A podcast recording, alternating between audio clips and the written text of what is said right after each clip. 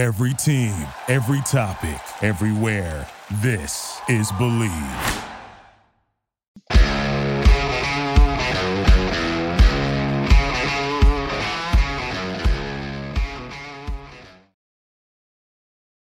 What's going on, hockey fans? Welcome back to Kasing the League on Believe Network that brings you top topics of the NHL, hot topics of the NHL. And once we're in the swing of season, which is oh so close, we will be bringing you those best bets for top games around the league. I'm joined by good friend, um, Brian Hedger. Columbus Dispatch beat writer. He's done a lot in the NHL, and we had so much fun talking about the Columbus Blue Jackets last time that we just figured let's talk about the league and the Columbus Blue Jackets because they are a hot topic.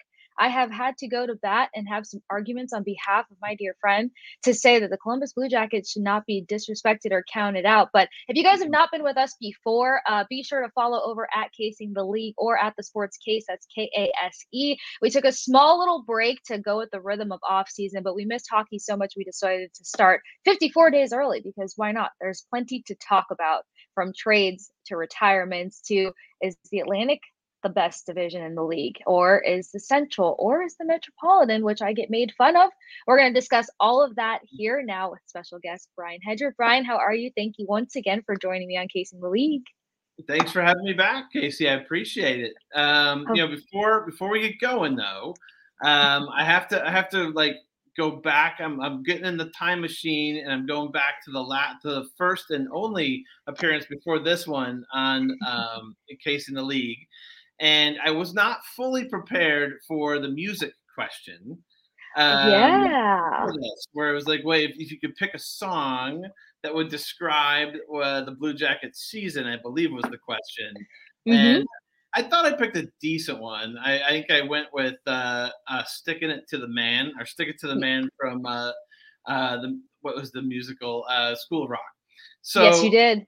I did and I stick with that. But then as soon as we got done talking that day, I started like I did one of those oh like I like totally and it was the the song would be Bummerland from yeah, yeah.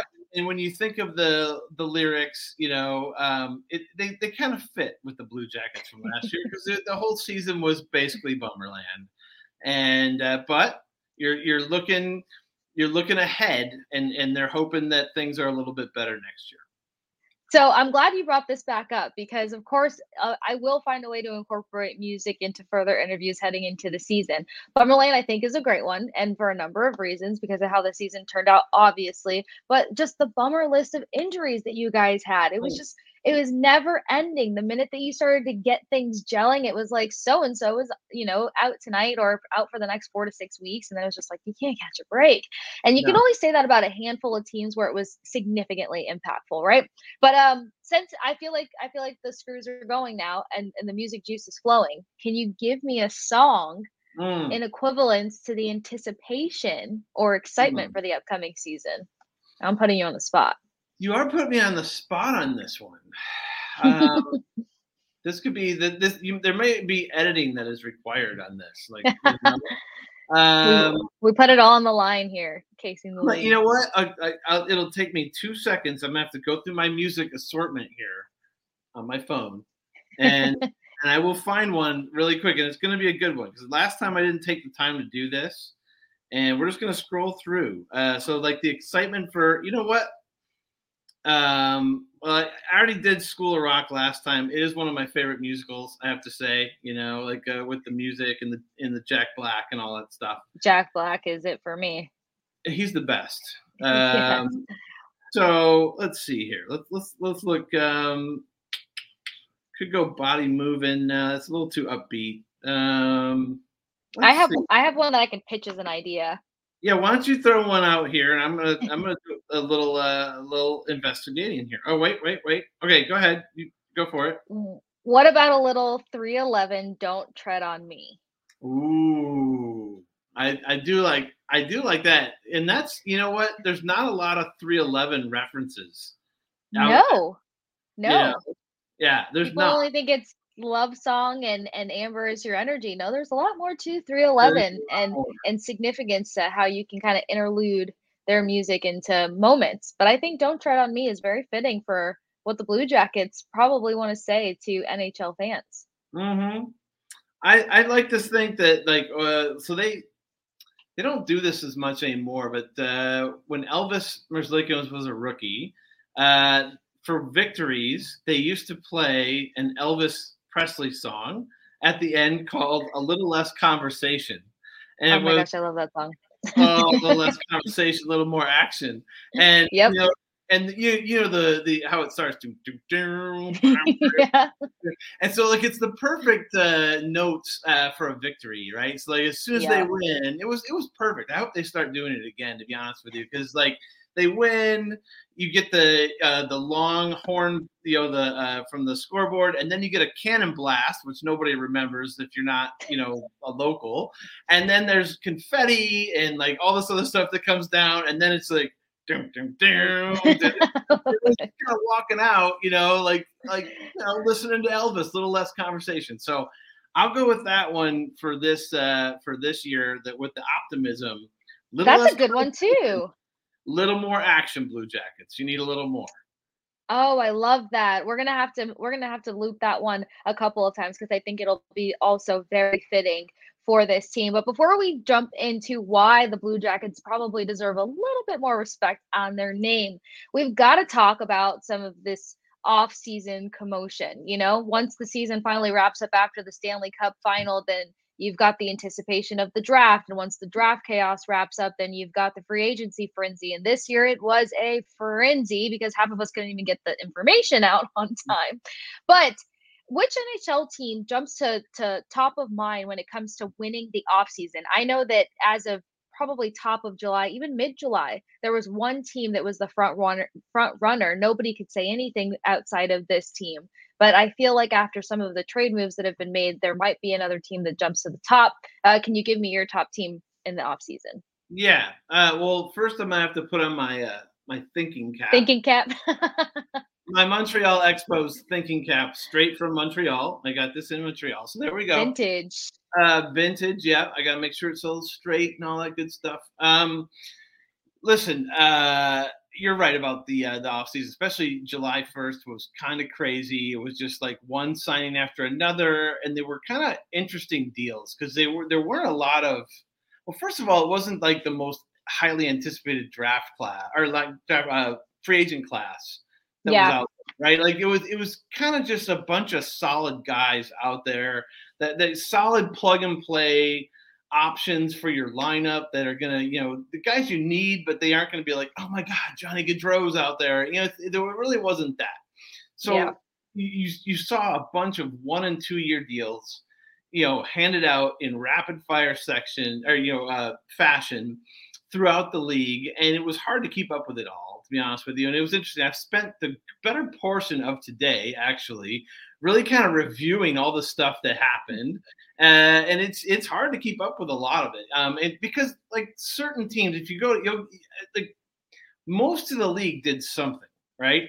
Yeah. Uh, especially in free agency or adding in trades and that kind of thing. And so a lot of it was you know, a, a, move here and a move there, and you thought, oh, that's pretty good. That's not bad. Like, but a lot of teams basically stayed the same, and they just kind of added maybe a piece here and there. Now there mm-hmm. were a couple teams that did a lot, right? And I think the Pittsburgh Penguins are one of those teams that did a lot. And this mm-hmm. is going to be, this is, I mean, right, right from hiring a new president of hockey operations slash GM. quote unquote GM. yes. Whatever, you know, like a week after he, he was released uh, by the Maple Leafs, uh, Kyle Dubas, he's he like who didn't see that coming too, right? Like yeah. I mean, he is perfectly, he's exactly what uh, you know Fenway Sports Group is looking for, the numbers yep. cruncher, the like the kind of the the younger, aggressive, you know, you know, executive or whatever. So hundred percent but it's interesting though because he comes in and what a situation they have in Pittsburgh, right? Like you still have Sidney Crosby, who is still one of the best players in the league, but he's getting older. You mm-hmm. still have Evgeny Malkin there, uh, who's still one of the best players in the league, but he's getting older. Like like there's a there's a theme and a trend here with this team, and that is they're getting older. Like we've been yeah. saying for two or three years now. So, like for Dubas to come in, he had he had a couple options, right? One was to sit Crosby and Malkin down in a room and be like, "Where do you want me to trade you, boys? Because we're blowing it all up, and you're not going to be part of it because I know you want to win, and it ain't going to be here." That was option one, and he just never even. so the only other option is is option two is to try and make what you already have better and try and just ride this window out however long it may last, right? And so I feel like mm-hmm. that's what they did here. They with the trade to get Erik Karlsson on the back end, uh, he had 100 points last year as a defenseman for the uh, the Sharks. Didn't play a whole lot of defense, but it, you know it's kind of like having a uh, a fourth forward, a very good one on the ice. It's yep. like playing, it's almost like playing. To be honest with you, it's it's almost like playing one defenseman and four forwards. You know, absolutely. And that, that can work if you can if you can control the puck. And he's also going to make their their power play even better than it already is uh, when you have Sidney Crosby in in all those options they have. Um, yeah, Guentzel is there, and then they also yeah. picked up uh, in a trade uh, Reilly Smith. You know, yes fresh off the Stanley Cup, you know, and it's like he goes right, he slots right into their top 6 um, mm-hmm. so I think it, you look at their team and you're like, that's a lot of names I recognize there. And not only that, they're good players, but they're all like north of 30. And yeah. uh, it, now the one I think that's the exception to this is Ryan Graves, uh, who is the they, they, picked him up in a, uh, from a free agent uh, signing from the New Jersey Devils. Uh, I think he's a really good defenseman. Mm-hmm. I think they're going to play him. I think they're going to play him opposite of Letang uh, on the on the top pairing, and then you're going to have Karlsson and um, I can't remember who exactly else. Uh, there's another veteran. Oh, uh, Pettersson, I think Marcus Pettersson on mm-hmm. the second pairing. So they've done a lot. Now they still have Tristan Jarry, and I think Tristan Jarry in goal. And Tristan Jarry has had moments where he's been really good, but he's also had moments where he's been really not so pretty good. bad. And yeah, also, also injury prone.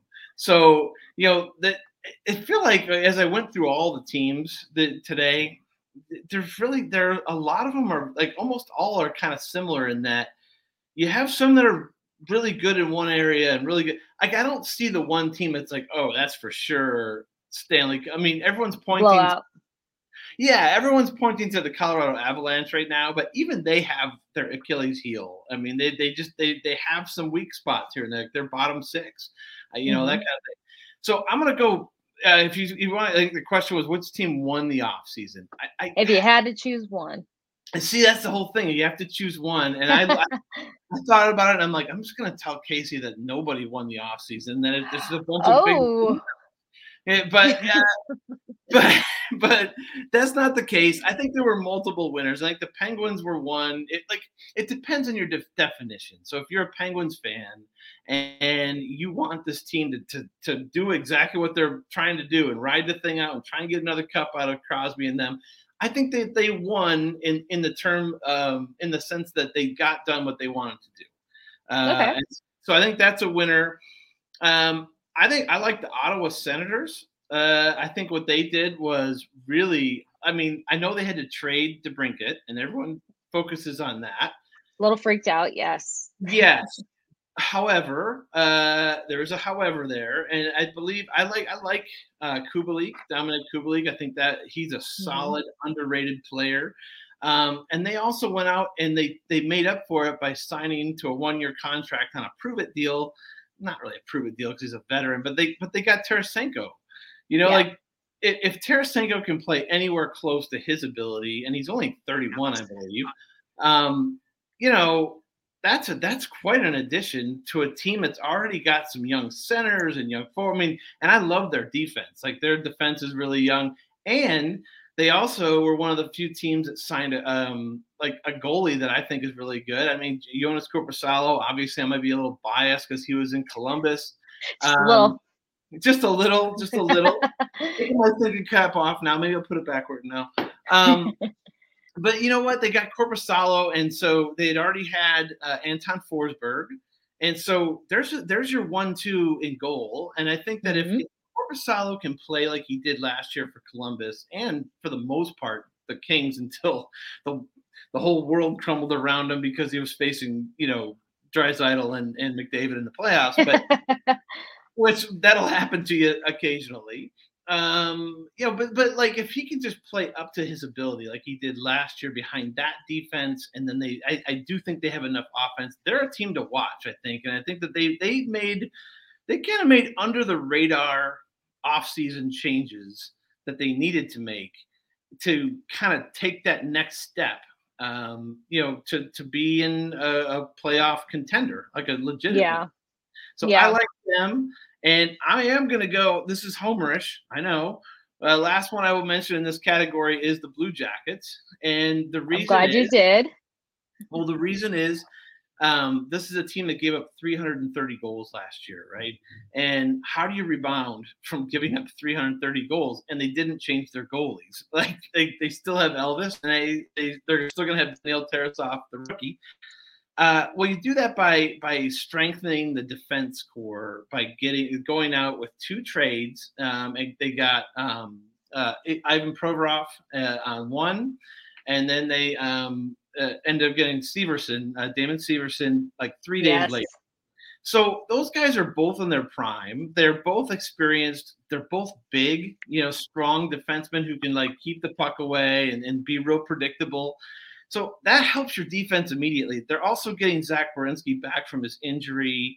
That helps as well. And then, I mean, all of that's going to help Elvis, eh, you know, as he tries to rebound next year.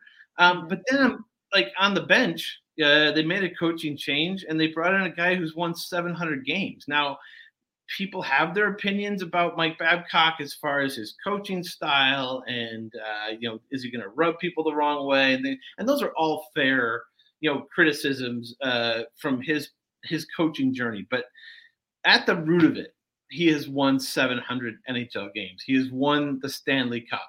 He has won a gold medal twice. He's you know like he just mm-hmm. every everything you can think of to win, the guy has He's won. done it. And it's not just because I hear a lot, and I think it's fair to say, you know, well, yeah, he won it with like a bunch of great players and this and that, and that is all true. Um, but you have to get those good, great players to be able to play.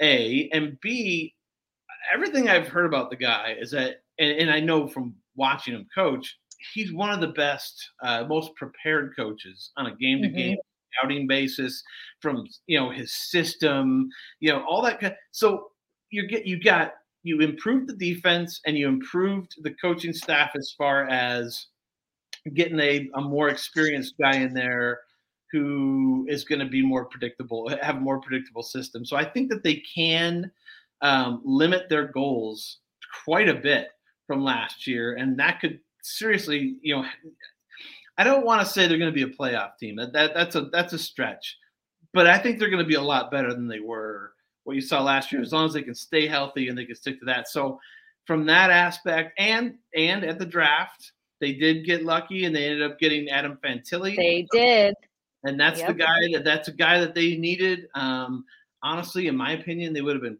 perfectly fine getting Leo Carlsson as well. I like both of those prospects. I think they're both going to be superstars in the league or, or star, you know, top center type guys. Um, but they got Fantilli, and that was that was a guy that they've they've literally never had that guy here. Closest thing you could really say is maybe you know um, uh, Ryan Johansen when he was younger. Uh, he was here, and he had a couple of years in the, the, before they traded him to Nashville, and uh, and Dubois. But I would say that that Fantilli comes in with more hype than maybe either yep. one of those guys. Uh, and so people are excited about that. So, and the last move, they also got, they also are bringing in one of their other draft picks from uh, Russia, um, um, Voronkov, uh, Dmitry Voronkov. And he's a, he's a big, like he can play center. He's kind of snarly. He's good, perfect for the third line. He's got a little bit of skill. So like, and Texier, Alexander Texier is coming back. So like we like they didn't go out and make the big splashy uh acquisition like, like like Johnny Gaudreau last year, but they made a number of of other ones that I think could have a pretty big impact. So I think they're a winner as well. Um, but overall, we're going Pens in that one. I gotcha. Well, you mentioned something very important here. It's the plug and play method that seems to be the theme going into this upcoming season. It's not like the flashy move move had to be made, but it was just the right move to help get certain teams to the next peg. There were so many close but no cigar movements that happened. I can speak truly to that for my team specifically, but the Tampa Bay Lightning, the little tweaks and things that they needed to make happen so that they could get to that next peg and you know have a longer run in the season. What i like about your list there though is we'll circle back to the penguins in a minute because i feel like there's a little bit more to talk about there but the senators i felt like once they did lose alex then it was like okay that may have hurt them. And then they get Tarasenko, which we saw that Tarasenko doesn't matter what jersey he's in, he can still make an impact and a difference. He's such a skilled player. And when you say plug and play, Tarasenko is one of those guys. So put him on the right line, let him throw anybody on his back and make moves happen. So I'll give the Senators a lot more credit as to kind of what they'll bring to the table in this upcoming season. But what I love the most is that there's a conversation here of where Alex went and certain other players that speaks to my top offseason team, which is a tear between the Penguins, the Devils, and the Red Wings. I feel like the Red mm-hmm. Wings are going to end up being a bit of a dark horse here because when it comes to plug and play, we saw how much more competitive they got. Their new head coach, directly from Tampa Bay Lightning, is extremely strategic. He's got a great hockey IQ on him. Saw him work as an assistant coach in Tampa Bay and then saw what, you know, moves that he made and, and changes that he would make in the game to help keep his team, you know, competing and having an edge there. As long as they can protect their net, the Red Wings are going to be kind of scary. They already have Dylan Larkin. They add JT Compher to the mix, who, you know, let's not forget what he was and the significant plays that he had for the Avalanche. That was a big loss for the Avalanche. Then you add, you know, Alex DeBrincat to the mix and a few other guys, I feel like the Red Wings have set themselves up to be the dark horse heading into this season. So if I had to pick an offseason winner that's going to sneak up on everyone, I don't know why. It's killing me to say it, but I think it would be the Red Wings. Then taking us back to the Penguins conversation. Uh, of course, once news like that breaks, you get all the information, all the tweets, all the opinions, and some of the opinions that were surprisingly swinging into me was overrated move. Now, this is a guy that just put up 101 points, and they feel like because he, as a defenseman, probably doesn't play as much defense, that he's not going to be uh, an impactful player for the Pittsburgh Penguins. And I found that to be kind of a loose opinion there because you're still talking about someone who it's not like if he doesn't play defense, he's only contributing 30% of offense. No, you're talking about somebody who still had 25 goals. And the number that stands out to me the most is the 73 takeaways. So even if he's if he's not putting the puck in the back of the net, he's helping his teammates do so by keeping his team in possession of the puck. And then you've got legends, you name them. Well, legends know how to take a manipulated puck and make something happen. More importantly, magic happen. So you've got a guy who can create takeaways. You also have a guy who's always jumping in on the rush, creating rushes of his own. I think he had about 48 this season. And then loves to pick people's pockets, loves to create turnovers and takeaways. And then on top of that, can score. And he has out of what, how many assists did he have? Out of 76 assists on the season, 29 of um, those were first assist. So it's just like is, that all? is that all? Are you done yet, Casey? No, no, no, no, no, no, no. Is no, that, is, kidding, that, is that no? I mean, is that all? Like seventy-five assists? Like really? Wow, you know. That's it. Yeah, NBD. Not a not a big deal whatsoever. You know, guys yeah. get that every single year. But it's I it was mind blowing to see some people try to discredit this move. Maybe because it's Kyle Dubas at the helm here, uh, making the moves and the magic happen. But GM or president, whatever title he wants aside, this is huge for the Pittsburgh Penguins because he's going to be setting up some of the best of the best. And if he feels like he doesn't have to put the team on his back, which is what he had to do with the San Jose Sharks, then yeah, maybe he will play a little bit more defense. Or as you said, a fourth forward that can contribute this much offense, you might not have to worry about much. But my bigger concern is the fact that this team I want to say halfway through the season, the Penguins were sitting at about like 3.28 goals for per game, and they were doing decent protecting their net. Then some of their defensemen started to get hurt. Um, I know Olivier, I'm probably going to butcher his name, Pierre-Olivier. Oh, uh, and, Joseph. P.O. Joseph. Yes. There you go. Thank you. Um, and then of course we know Chris Letang had his fair share of issues this year. I mean, the guy bounced back from a stroke and started playing hockey again, which is mind blowing to me. But not what was happening? What, not, like, it's just it's crazy. Done it before. He's done it before. It's unbelievable. Yeah. It's so crazy. But it just tells you about like, you know, their defensive pairings kind of took a bit of a beating here, which left their goalie out to dry a little bit. But if they clean up stuff like that, and I think Erik Karlsson can help in that category regardless, if those guys remain healthy, and I'm sure Letang's gonna come in with a chip on his shoulder, we're talking about a team that can compete. They closed out the season averaging 3.18 goals per game. It's just the fact that they started letting up you know how many goals that they were allowing in the back of their own net. So is the hype real behind Erik Karlsson? All that to ask that question. Yeah. Well, they they only missed the playoffs by one point too, I believe. A so, hair on their chinny chin chin. Right. You know, so there should be no lack of motivation in Pittsburgh this year. Absolutely. And as you mentioned, Reilly, I mean, Reilly Smith coming from, you know, lifting and hoisting the Stanley Cup himself. I feel like there was, I was so impressed with him and I did a lot of best bets for him because of how well he was a conductor for his team, how well he set his team up for success. And he didn't get as much uh, praise as I thought that he would, but I think they'll see it now that he's wearing a different jersey. Um, sad he's not a misfit, but we'll go from there. So you had your list. Um, I had my semi list as well, but the top okay. conversations have revolved around the Penguins, Hurricanes, Blackhawks, of course, Red Wings, and the Devils. Which of these teams made the scariest strides this offseason in order to be more competitive? So, and that's including extensions, trades, drafts, yes. all of the above.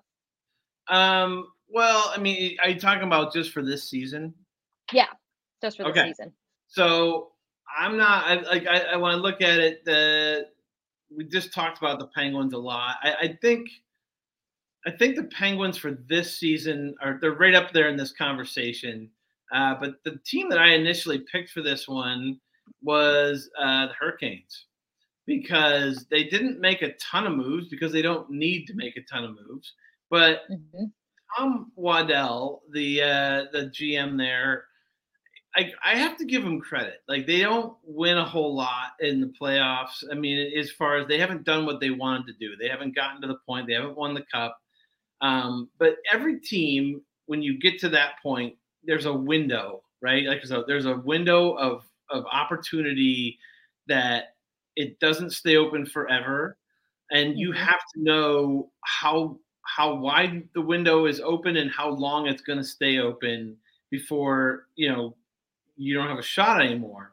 And I think you that, that that principle also does apply to the Penguins. That's why they went out and got Karlsson and all those guys because they're trying to they're trying to crack the window back open a little bit, you know, more.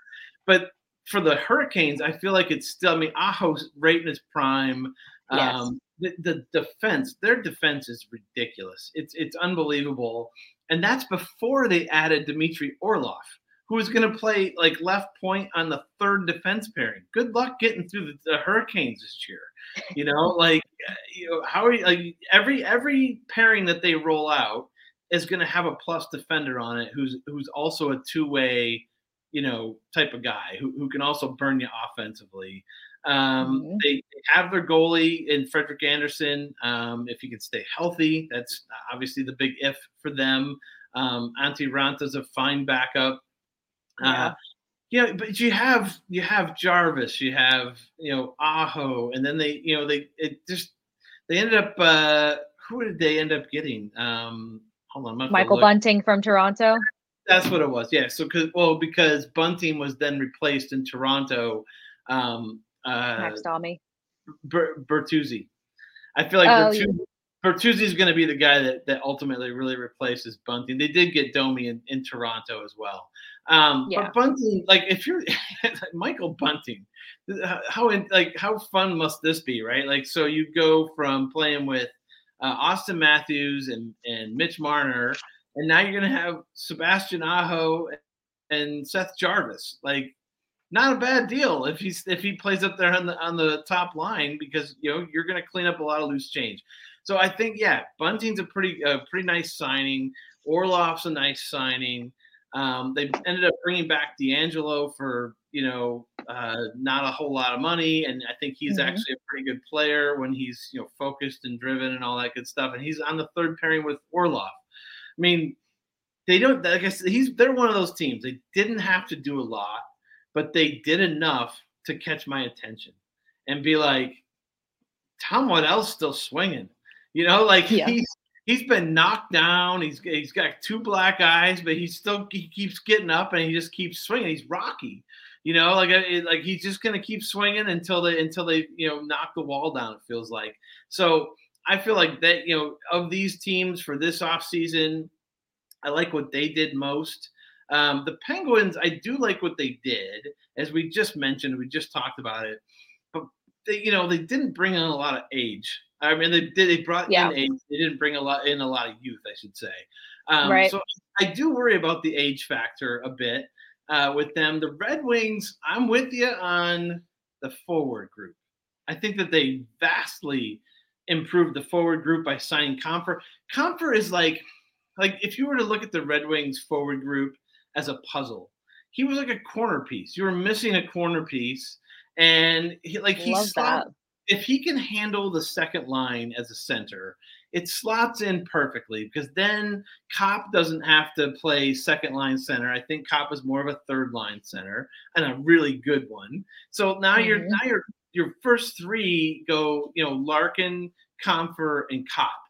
That's a pretty good, you know, top three center group in the NHL today. And yes. you know, they have a nice forward group.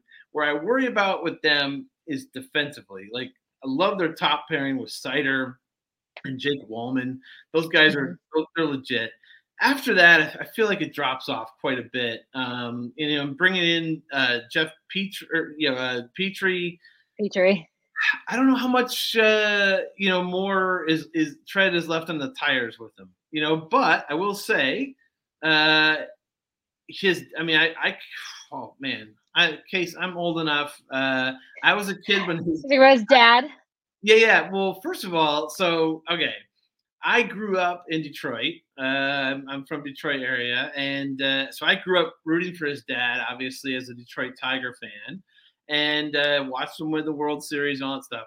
Then when I became a sports writer, however many years later, I was like 22 years old or whatever and I'm working for the Battle Creek Enquirer newspaper in Battle Creek, Michigan, uh, as my first job out of MSU, Michigan State.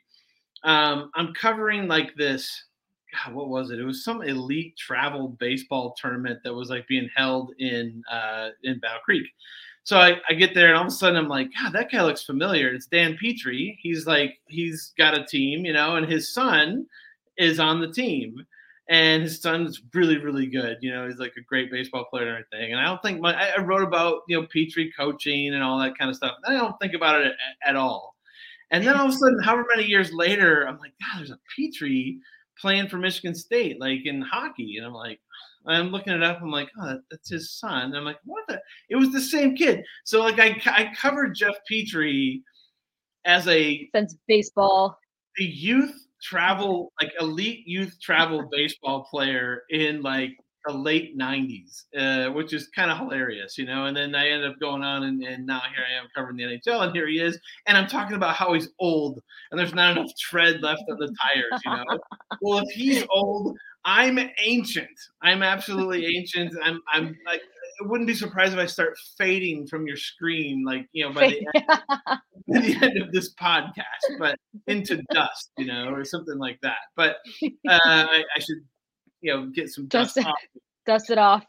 But I, you know, and I, yeah, now that I think about it, I've, I've spent a lot of this podcast so far, you know, just talking about how 30 year olds are old. Uh, very Thank weird. you, by the way yeah, yeah. very strange for me, very weird. Um, but yeah, I look at the at the Red Wings, and that's my big concern. I love the goalie, you know, Ville Husso. I thought he did a great job last year. I, I really like adding DeBrincat uh, as well as you mentioned to that. Uh, you know, the the forward group. Um, I think if they can utilize their forwards and have them be more two way guys and, and kind of help mm-hmm. out the defensemen, mainly by by just dominating puck control, or, you know, puck possession. You can play defense by playing offense. Then I could see them succeeding. But like, I also have major concerns about the, the particularly the the second and third defense pairings. I, I just I think there's some uh, yellow, if not red flags there for them. Um, that's why I picked the Hurricanes for this one. And then let's who else we got? The Blackhawks. It, it, you, you can't get but yeah, you can't get much better than Connor Bedard, right? Like they got exactly what they wanted. But for this year, I mean, it was nice picking up Taylor Hall. Uh, that's a and you know Nick Foligno is super underrated. He'll be on the fourth line. I'm a big fan of Nick Foligno. Yes, well, I, I think it's it's one of those deals where you got this young superstar, and I think I think he's pretty well motivated and driven on his own. But every young player needs a guy to kind of take him under the wing and, and show him how mm-hmm. things are done. And Nick Foligno is by far 100% that guy. And so, like, that was a really smart pickup on their part. Uh, and then the Devils. Uh, let's see. The Devils, they did do some. I mean, I, I, they've largely stayed together, right? The, the, yes. My, my big concern about the Devils is that I think they're going to be okay. Obviously, Jack or you got Jack Hughes and you got Luke Hughes, uh, who's going to be a full season rookie this year. I love him; he's a great defenseman, but he's still a rookie. And right. you know, like you're you're replacing uh, Graves, who we mentioned earlier, going to Pittsburgh, uh, who's in his prime, and I think he's a pretty good defenseman, or very solid, better than pretty good. You know, solid, rock solid defenseman. Um, and uh, Severson, Damon Severson. Yep those are those were two big pieces of, of, their defensive picture last year, and they're gone now. So you, you do yeah. have to replace those guys, and I think that that's going to be a bit of a struggle for them, um, at least initially, until until some of the young guys really get their footing. But um, that's why I picked the Hurricanes. I think they're a team that they were already set, and they were like, but no, we need a few more things, and like just just to make sure. And they went out and got you know Orlov and they go out and get bunting, and I, I think they're ready to roll. Yes, and I'm glad. So you you illuminated two things that I think are very crucial here. Aside from my Red Wings hype, which it's fine, I don't need them to get any better, to be honest. Um, and the Devils is when it comes down to their D zone. So you mentioned Severson and Graves being gone. That is very impactful because I don't know where they actually made quality replacements there. And you're talking about two very offensively heavy teams here, but that was the Penguins' problem last year. They were able to get goals in the back of the net. They weren't able to keep goals out of their net. So the Red Wings and the Devils might both be facing those issues. I know the conversation of the Devils winning the offseason was because of the extensions. You know, they've got Jack Hughes for seven plus years, Timo Meier, seven plus years. They've got all these guys. Um, that are going to be Toffolino. Like they've got all these pieces, but again, just very offensively strong. Where the Hurricanes were the top defense in the league, and I don't think they're being talked about enough. And I know some people were saying that you know some of their defensemen were more offensive defensemen. Of course, you got Brent Burns, who I think he averages almost seven pucks on net or shots on goal per game, which is just wild. But now you've got Orlov, who is such a difference maker for the Boston Bruins specifically. And now he's going to be able to do whatever they ask him to do for the Hurricanes. He can be a solid stay at home defenseman. He can play up if need be when tapped on the shoulder. But Michael Bunting was my biggest excitement. You know how many penalty minutes this guy had to play to now join the top defensive team in the NHL? He had 103 penalty minutes.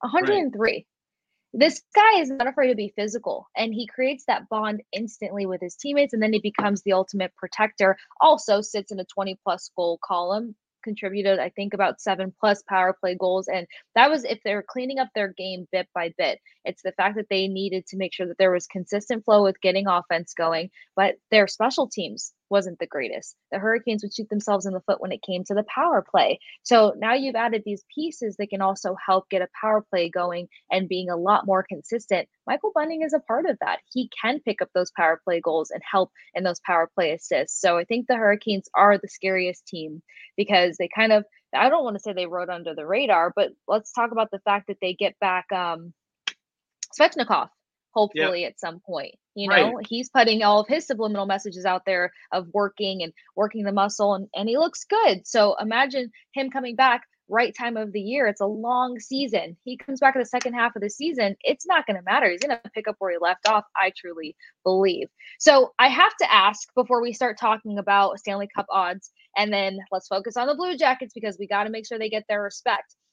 we talk about the reverse curse, the President's Trophy reverse curse. So we know that the Boston Bruins were riding the high, they were breaking records, they were so historic, ah, all the things. Then they get knocked out by the Panthers, which sucked for them.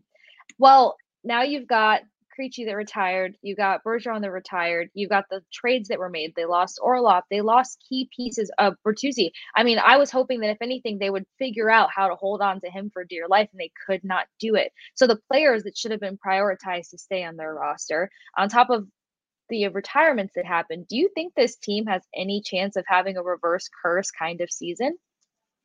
No. I'll be very, be very blunt about that. No, Casey, I, I do not. Not at all. No. Well, and, and, I have a lot of I have a lot of friends in Boston. I love Boston as a city. Uh, you know, Bruins are always good, right? They always are good, and I, I don't think they're gonna fall like right to the bottom of the stack right away. But my gosh, like you just mentioned it, you know, no Bergeron, uh, no Krejci, no, uh, who's the other? Wait, wait, wait. It was uh, oh um, Orlov. Orlov. Yeah, he's gone. Uh, Taylor uh, Hall was a big playoff guy for them also. So Taylor Hall gone. Nick, uh, Nick gone. Like basically, like half of the starting lineup is gone from that team that mm-hmm. won the President's Trophy.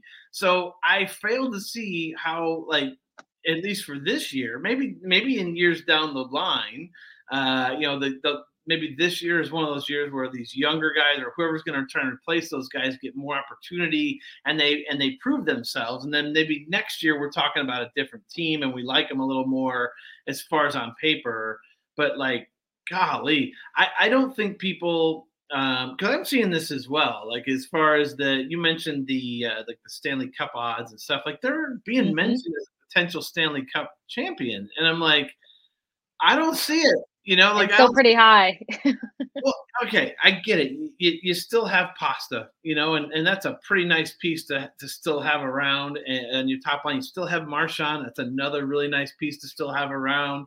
I love Charlie Coyle, but I love Charlie mm-hmm. Coyle as a third line center. I think he's probably the best third line center, if not, or if he's not the best, he's among the top two or three in the league. But now you're asking him to be like a really good two. And like we just don't know whether he can do that. Maybe he can. He might be able to. I'm sure he thinks he can.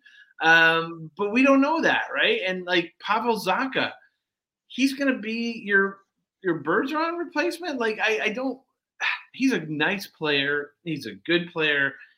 It's very like they were big shoes just, to fill though. It's different. Yeah, like, I think people are, are really underestimating people who think that this team actually has a chance to win the cup I think they're really un- vastly underrating or underestimating how much Bergeron actually did for this team.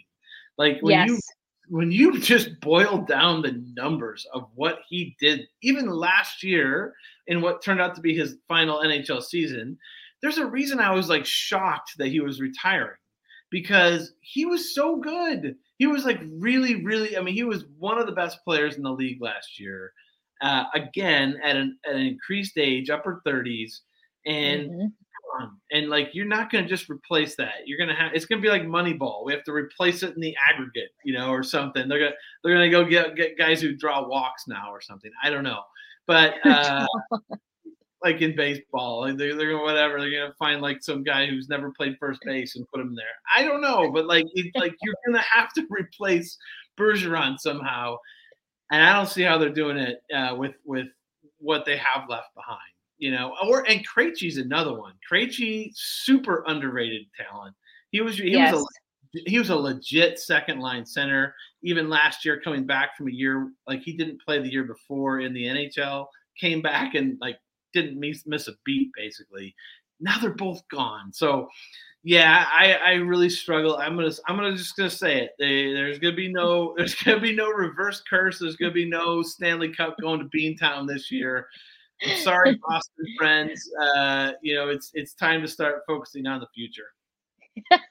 I love the fact that you didn't sugarcoat it though, because I'm still in debates with with diehard, and I get it. I would say the same thing for some of the people that are freaking out about the Tampa Bay Lightning right now, but I mean, that's just a couple a handful of too many losses, in my opinion. Now, did one of these two retirements throw you for a loop? Did it surprise you at all? Uh, Bergeron for sure. You know, like Krejci, okay. I think Krejci was kind of angling toward it, and I think Bergeron probably was giving hints about it as well. But I, again, like I voted uh, last year uh, for Bergeron for Selke, and I don't, I'm not ashamed of it because he he deserved it. I think he was the best two way guy uh, out there, best defensive center, um, you know, top center or whatever you want to say out there. Um, and I think he could have kept going. I, I was a little surprised that that he didn't, uh, you know, come back and, and see if you get Krejci to come back one more time. Maybe take one more swing at it. I mean, if they're going to do it in Pittsburgh, right? They're going to keep going. Right. They're going to keep playing until Sid's in a rocking Until the chair. wheels fall off. Right. Sits in a rocking chair that has skates on it or whatever, you know, like blades on it. Um, why not in Boston? So, but you know what? These guys are humans as well, and he's played virtually his whole, whole adult life hockey, and it's not an easy sport to play in your body. Takes you away from your family for the whole season, all that kind of stuff. So those are all legit reasons. If, if, if and I'm sure those factored in. So you know, amazing career, uh, good for him. Uh, but yeah, I was a little surprised that he didn't, you know, come back for one more swing. Yeah, absolutely with you on that one. But you kind of mentioned it here. They are still riding high in the Stanley Cup conversation. Now, as of today, right now, here's where some of the odds lie. Hurricanes have now taken a jump as favored fav- favors favorites at plus 800. Um, Maple Leafs shortly behind them at a plus 900. Devils tied with them at that plus 900. Oilers at a 10 to 1, Avalanche 10 to 1, Vegas Golden Knights 12 to 1, Rangers, Dallas Stars, Florida Panthers, Boston Bruins sit at that 16 to 1, and then the Tampa Bay Lightning at plus 2000 odds. Um, which of these makes the most sense and the least sense to you? Uh, well, you know what? Um, I, I, I will start with the least sense. That would be the Bruins even being in the conversation, right? I just don't think they belong in there right now.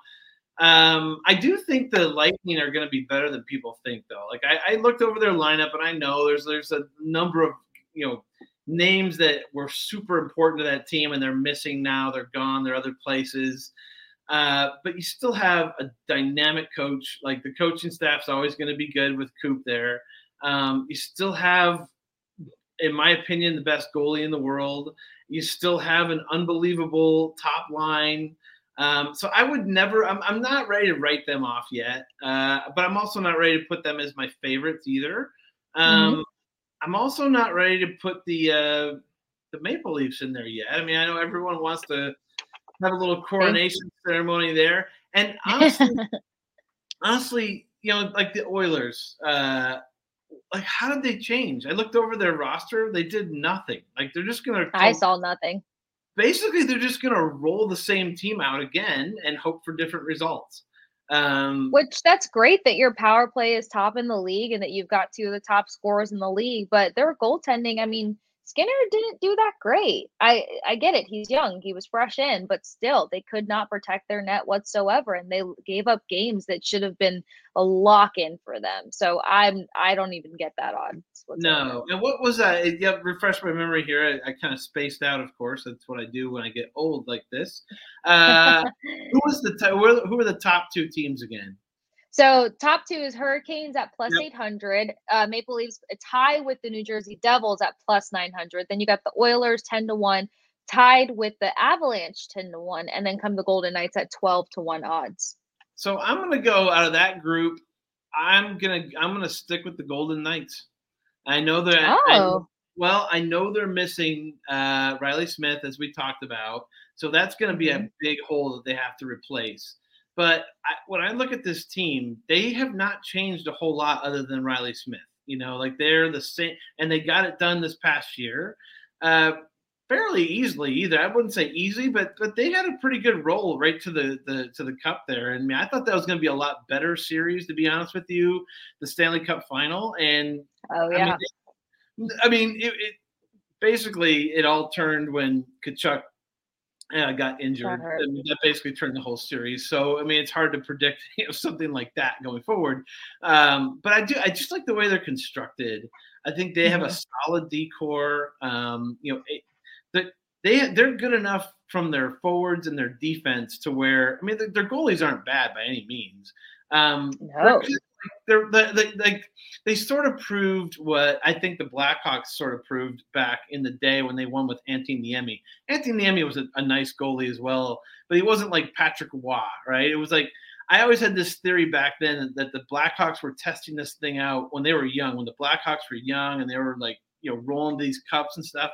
Their whole theory, I thought, was give us like a B plus goalie, like a solid B to a B plus goalie, and we'll give you like an A minus to an A plus rest of it, and that's going to turn that B plus goalie into like an A minus A goalie because they're going to play in front of them, right? Because of how and they're playing. Yep.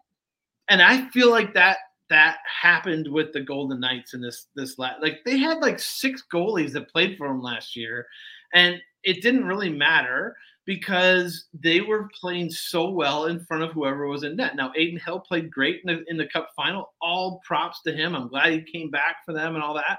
Um, and he'll be more experienced now and everything. But like, I just like this team. I like the team a lot. Yeah. Love, and you know what? I'm one of the few guys, a uh, few people out here. I bang the drum for Jack Eichel. I think Jack Eichel is a hell of a player. I really do. And mm-hmm. I don't think he gets nearly enough credit. I still hear people to this day saying, well, you know, the Vegas Golden Knights won the Stanley Cup and they didn't, didn't even have a good number one center.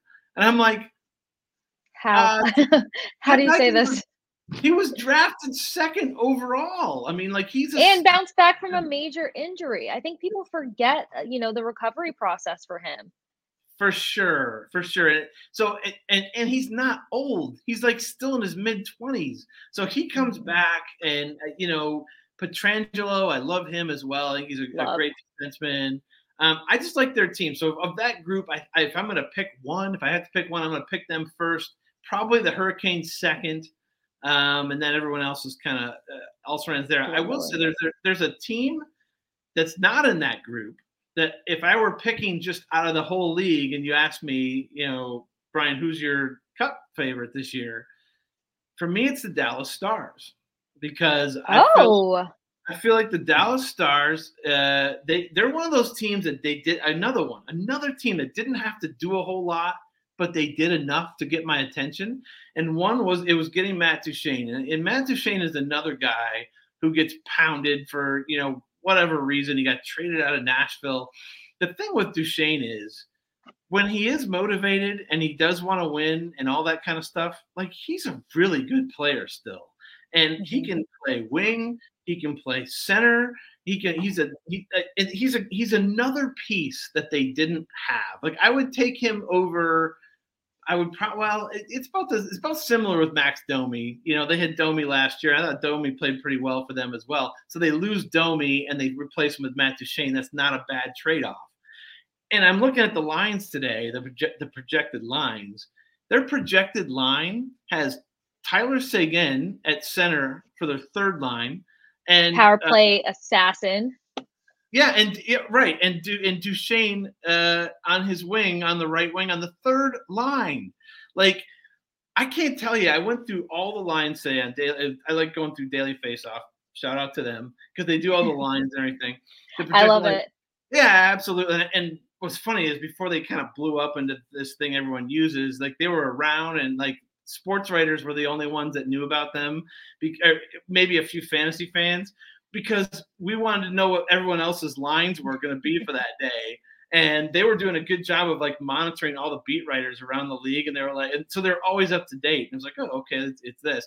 So anyway, I went through those today, and like, it, this is this is kind of funny. So I look at teams, and I'm like, if I can look at this lineup, and I'm like, I've never heard of that guy. I've never heard of that guy. I've never heard of that guy.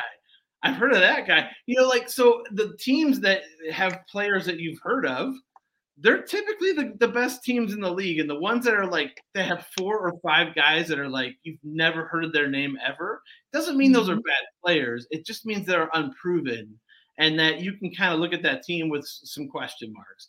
And I look at the stars and I don't see a lot of names that I don't know. I see a lot of names that I know who I like. And they also have a, a goalie who I think is like, if there's a goalie out there other than Hellebuyck who can rival Vazzy, uh, I, I think it's Oettinger. I think Oettinger has that ability. He is he's big, he's athletic, he's still young, he's still improving, and I think they have a pretty good defense as well. Uh, so, you know, I like them. You make a really great point. So they sit at 14 to 1 odds. They're uh, two spots ahead of the Boston Bruins. So if people still have hope for the Bruins, then I think you make a solid case for the Dallas Stars. And it's true. I mean, they have great leadership there. They have the playoff mode. I mean, I, we look at a lot of rosters and we see great names, and that's fantastic. But you also need guys that can dial it up and play playoff hockey, and that's somewhere where the Tampa Bay Lightning have edged out other teams beforehand because we had the right veterans to carry these te- these guys through playoffs um, and to make it count when it needed to count most. But let's talk a little Columbus Blue Jackets before we uh, wrap things up here. So as you talked about and touched on a little bit here, it's the fact that Columbus Blue Jackets did end up picking up. They could have done well with either guy, but they got the guy, Adam Fantilli. And I think that this was a big, big win for Columbus for a number of reasons. Um, the chemistry that'll already be there, the bromance that has already been established, the fact that somehow Ohio just keeps racking up on Michigan guys, but also I love this guy's size. I love his speed, and I love the fact that he can be very physical when it matters most, create separation if somebody does catch up to him, and it can be dangerous in this specific lineup. Uh, talk about what fans should be most excited about heading into this upcoming season, especially regarding the roster and health being on you guys' side. Yeah, I mean, there's a, there's if you're looking for optimism, this is the season to do it, right? Because it literally can't get any worse than it can't get much worse than it did last year. A, uh, and then B is all those things you just mentioned. You have Fantilli coming in here. I know fans for sure are super excited about this pick, uh, about this this prospect, this kid coming in here. Um, you know that the guy has a really like high upside, and that fans are like, like when, when in Columbus, Ohio where we already have a ton of Michigan guys, as you just mentioned. They they add yet another one onto the mix, and people are like, "He's the best one yet! This is amazing!" You know, like it's like they're excited about another Michigan guy coming in here in Columbus, Ohio. So uh, that can tell you, you know, how how how excited and eager people are to see this guy play. I will say this at, at development camp, which you know immediately followed the draft um, Adam Fantilli looked the part. Now it's development camp, it's summer hockey, it's you know there's no big hits and things like that going on. Um, but they did end up playing like a four on four, kind of like a prospect game to end it, like on the third day. I think he had like four goals or something. I mean, he was, I, he looked the part. He's the, he was the only guy out there that looked like an NHL player had stepped onto the ice to play with wow. the rest of the prospects. I mean, that was pretty impressive to see that. Um, he's got he like you know as far as a media aspect, he he does not look overwhelmed at all.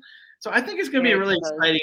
I'm going to be interested in, in, to see you know where he slots into Mike Babcock's plans, right? Um, mm-hmm. Because Babcock is a guy, obviously, who coached Auston Matthews in uh, Toronto. He had, uh, you know, obviously Mitch Marner. You know, there's that whole thing. Um, he had a, a, bunch of young guys there, so he has he does have experience at working with elite young players um, and trying to get them to do the things that it takes to win hockey games. Um, it's interesting when you think about it. Like he had, as I said, Matthews and Marner there. Here, he's going to have Fantilli and he's also going to have Kent Johnson. And if you yes. ever Kent Johnson play, he's very, very similar in build and style of play and everything else to Mitch Marner. Like there are a lot of similarities there between those two guys. So he kind of has like a new version. I, I am not going to say that that um, Fantilli is um, you know, Auston Matthews, because I mean that guy can shoot like unbelievable, and, and Fantilli's more of a two-way guy, and he can he can set plays up and everything. Honestly, the, the biggest player comp that people that I've always heard is he plays a lot like um, Fantilli plays a lot like MacKinnon. You know, very straight at the you know like he's he's vertical. He he's gonna take the puck to the net. He's gonna try and like create wow. that way. Whereas like Leo Carlsson, you know, who if the Ducks had taken Fantilli, the Jackets I think would have taken Carlsson. Um, I love Carlsson. I think Carlsson's going to be a great player, but Carlsson is more east west, and they're both mm-hmm. big. Carlsson's like six four or something, but he's got unbelievable hands. But he's more east west. He's got his head up. He's trying to make pl- passes. I think he's a little bit like Elias Pettersson, you know, from mm-hmm. uh, from Vancouver a little bit. Whereas this guy, uh, Fantilli, he's he's your true Canadian. You know, like he is big, he's strong, he's fast, he's got a good shot, he can pass. But yeah, he's going to be aggressive and take the puck to the net. So I think you're going to see that. I'll be interested to see where he ends up in the lineup for Mike Babcock. But I think I touched on this. Oh, I did a little earlier. The, like he's not the only reason that there's to be excited. Uh, if you yes. look at, if you look at the prospect pool for the Blue Jackets, it's loaded. They're absolutely like uh, like I remember talking to Jarmo Kekalainen, the GM. God, the, well, you'll remember is the trade deadline when um, they sent Savard down there to Tampa mm-hmm. Bay uh, for that yep. cup and they sent Foligno to Toronto. Um, and he called it a reset at the time. We're, we're, trying to reset the roster. We don't want it to be a full rebuild, this and that. But the, this was the plan all along. It was the plan was they knew they were not going to be very good for a few years, but they didn't want it to lapse and go on like 10 years. They didn't want it to be a terrible 10 year run. Um, mm-hmm. But this is how you do it. You, you acquire a ton of talent in the draft and then you develop them into your own guys, just like Tampa Bay did, and and became what they have become a powerhouse. If you want to do that, this is the way you got to do it. And they've got look, look at now the young guys. You got Fantilli, we just talked about him. You got Kent Johnson, just talked about him. Um, haven't talked about Cole Sillinger, who had a, a, down year last year, but as an 18 year old rookie, had 16 goals in the league. Um, he's looking for a rebound, right? Uh, David Jiricek drafted six or yeah sixth overall in 22. He I think had the most points for a defenseman under the age of 20 in pro hockey, all pro hockey last year. Uh, and wow.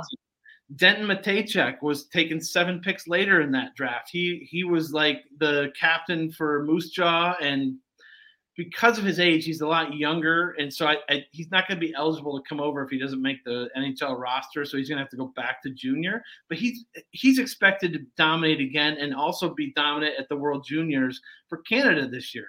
I mean, just on and on. Stanislav Svozil, another young defenseman, he played with Connor Bedard last year and was like on the same wavelength a lot. You know, like like he, mm-hmm. he's going to be up here pretty soon. It just it just goes on and on and on with the young talent. And uh, you throw Gaudreau and Laine and you know all these other guys. If Boone Jenner's still around, um, Zach Werenski they've got pieces here. And so if you're looking for reasons to be excited, just look at the roster, look at the ages, look at the fact that you got a coach now uh, that has taken this stuff before and won with it. He's got recipe to win. And you know, let's see what happens this year. So I think uh, I think there's there's a lot of reason to be excited in Columbus this year you know, between the song choice and that, I really think that it'd be impossible for fans not to get fired up because as I, uh, the the recipe here is very simple: youth and a coach that knows how to make this uh, emphasize this youth's skill set and make it play in favor. So plenty to look forward to there. I stick with "Don't Tread on Me." You got Kent Johnson, who was not talked about enough whatsoever. Um, the guy had like over 30 high danger shot chances throughout the season and knew how to create some turnovers of his own and knew how to create rebounds, which is very crucial. So, a lot of unique skills versatile skills and youthful skills that uh, Babcock will hopefully turn around for the best for the upcoming season. Brian, I can't thank you enough for joining me yet again here on Kasing the League and bringing your just pure light and excitement and joy and of course knowledge about the best sport out there which is the national hockey league. Guys be sure to follow brian to keep up to date with all things for the columbus blue jackets and hockey because he just knows it all. And also follow Kasing the league that's with a k and at the sports case k-a-s-e you have just caught the first episode back for the upcoming season of Kasing the league on Bleav network. And until next time guys